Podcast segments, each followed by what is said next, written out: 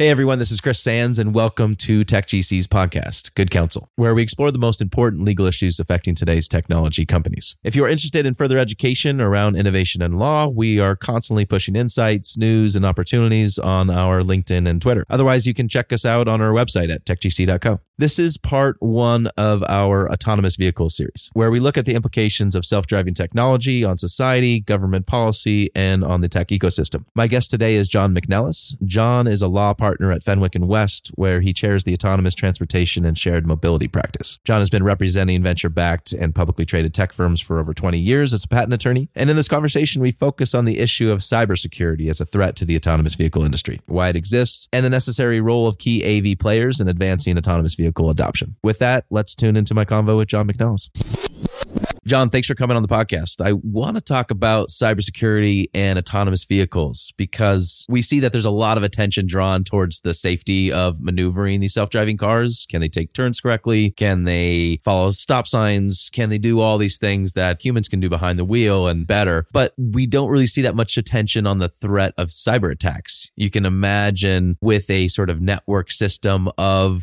self driving cars that are all communicating with each other, if there are vulnerabilities in that system, then a foreign adversary, for example, can do serious damage, shutting off brakes, manipulating the car's core functions to cause them to wreck. Can you lay out some of the cyber issues that surround AV and why they exist? There are a number of issues. I just saw the other day that there's actually a known risk from ISIS that they're working on weaponizing self driving cars from NATO. NATO made that observation. Obviously, that brings it to another whole level, but it doesn't need to be even a nation to nation or terrorist type of organizations that are the problem. It could be just everyday hackers. It could be something where companies are going after each other to try to disable vehicles, maybe not put people at harm, but just to cause problems. But the bigger issues are that the cars are already networks. And what the autonomous vehicles are doing are just making more throughput through the networks and making it more connected to the outside world. They have a lot more information that they are using and getting based on sensors and then vehicle to V to X. So vehicle to anything remote, whether it be to other vehicles, to smart city and infrastructure, to remote coordination in the cloud with regard to getting additional information. So there's a lot of information. Then you have the network ports even on board. And one of the problems is that as the autonomous vehicles become more complicated, there are more third parties that are assisting and providing software to solve various issues. You know, how do we do recognition of objects? And so there's there's software that can go in and help do that. There's software that helps with the communication between vehicles. And the best way to do that communication is separate communication protocols and software that is used to transmit information to remote servers that then can do some number crunching and send things back. And every piece of software is a potential point of attack. And while the OEMs are obviously spending a lot of time trying to regulate and make sure everything's done properly, as we see with just our phones, it's hard to get everything right. It's hard to find the vulnerabilities. And while the vulnerability with your phone is okay, maybe there's a crash and attack and it's very annoying, and you maybe get some ransomware, which if it gets on your computer system becomes another level of annoyance and potentially can cause some damage. It becomes much more prevalent on a vehicle. Imagine getting ransomware on your vehicle and maybe you're stopped and that's a problem. Maybe you're going and it's even a scarier problem. You're traveling and you know now you don't have control and you have to PayPal some money to, in order to get back control of your car. And we have the problems with the testing and even with good testing that you can't always get it right just because of the nature of software that you don't know exactly. When you change one piece of software or you add a piece of software it oftentimes affects what would initially appear at first blush to be an entirely isolated and separate part of software but there's a connection. And it's kind of like i think of it as jello. I was a programmer it was a jello. Is you kind of mess with one part of the software and it, it affects the other end in ways that you wouldn't expect. And so the cybersecurity security issue because of the ramifications of them being so serious, are presenting major issues. And there's so much focus on just getting the autonomous vehicles up and running and operating in different scenarios and addressing things like how does it operate in snow when the lane markings aren't there? And how can we make sure that platooning when we have trucks on the highway, how can we make sure that that's working properly and safely?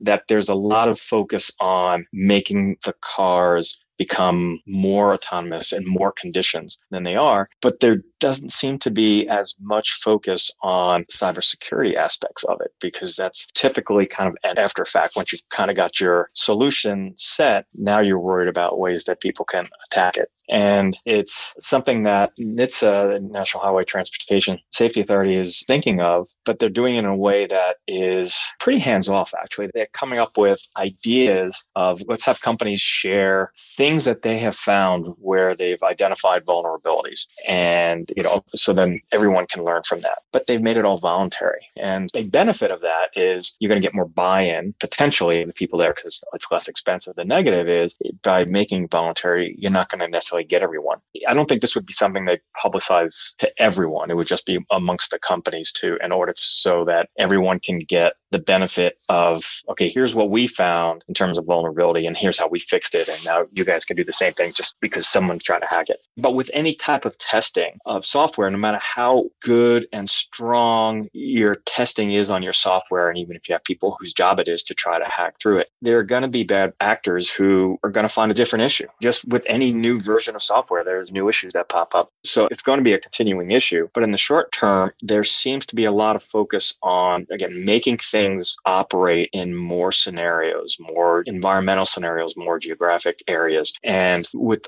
that much focus on expanding the use cases and bringing in third party software, there isn't the urgency, at least not publicly, to really focus on the cybersecurity aspect of it. So, given what we saw in 2016 with Facebook, the data leaks, and the profound backlash that occurred afterwards, you can imagine that a lot of these AV companies understand there is a business case for getting ahead of cyber issues. At the same time, you have a significant profit incentive to get to market the fastest, use as many third parties as necessary, and deal with the cyber issues later. I absolutely agree. I think most companies are responsible players and they see the bigger picture that if we go too fast and we don't pay attention to this among other issues, the backlash is going to push us back years in terms of public acceptance. Most larger companies that are spending their time and their effort are responsible players and are thinking through making sure that everything's safe. And I think as more cybersecurity issues are brought out, or we'll be thinking of this. But there are players that don't have, I don't know whether the luxury or don't care and or just want to try to get first to market or have pressures of the company's going to go under if we just don't go and put something out.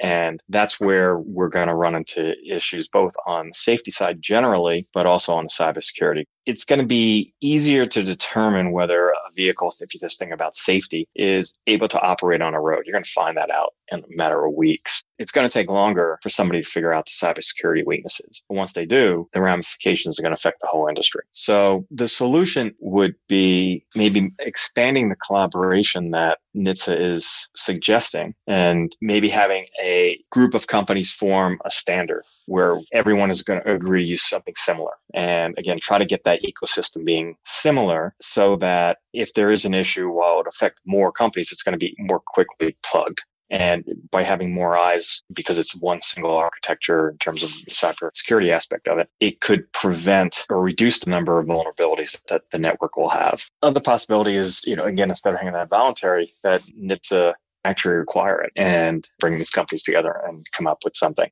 again, NHTSA hasn't been, I think for good reason, has tried not to be heavy handed on this and wanted the industry to police themselves. But if there are some bad situations, and any bad situation for autonomous vehicles is high profile, as we've seen, any crash or death is front page news. So any type of cybersecurity breach will be front page news. Then the government will react. And so it seems like it'd be better for companies to get ahead of this than in reactionary mode when the government is going to feel obligated to do something. So this leads us to an interesting sticking point, right? Because while we all want to preserve a competitive landscape to drive innovation forward, there is that essence of isolated competition that could potentially harm the entire industry. You can imagine if there's one slip up that leads to a major government clampdown. How would AV players together think about setting a coordinated standard that would benefit the entire ecosystem? If a standard is set for the type of network. And it may be along the lines of, okay, we want to separate the physical network that's controlling essential versus non essential operations in the vehicle. And what does that look like? And then the API calls, the API information. So it would be both hardware and software. If we could agree to a standard for how those operate. That would reduce the number of vulnerabilities because we'd have so many more people working on it. The negative is that one vulnerability would affect everything, but it also makes it easier to plug those holes because you're going to have a lot more people looking at them. Got it. And so to close the discussion here, what are some of the other issues around autonomous vehicles that people aren't really paying much attention to? A few areas that people aren't as focused on is related to what the government is going to do and what the cities are going to do to try to gain control of their cities and skies in the case of drones. Los Angeles is taking a lead and is thinking serious about this because they are very focused on the 2028 Olympics. And some business models that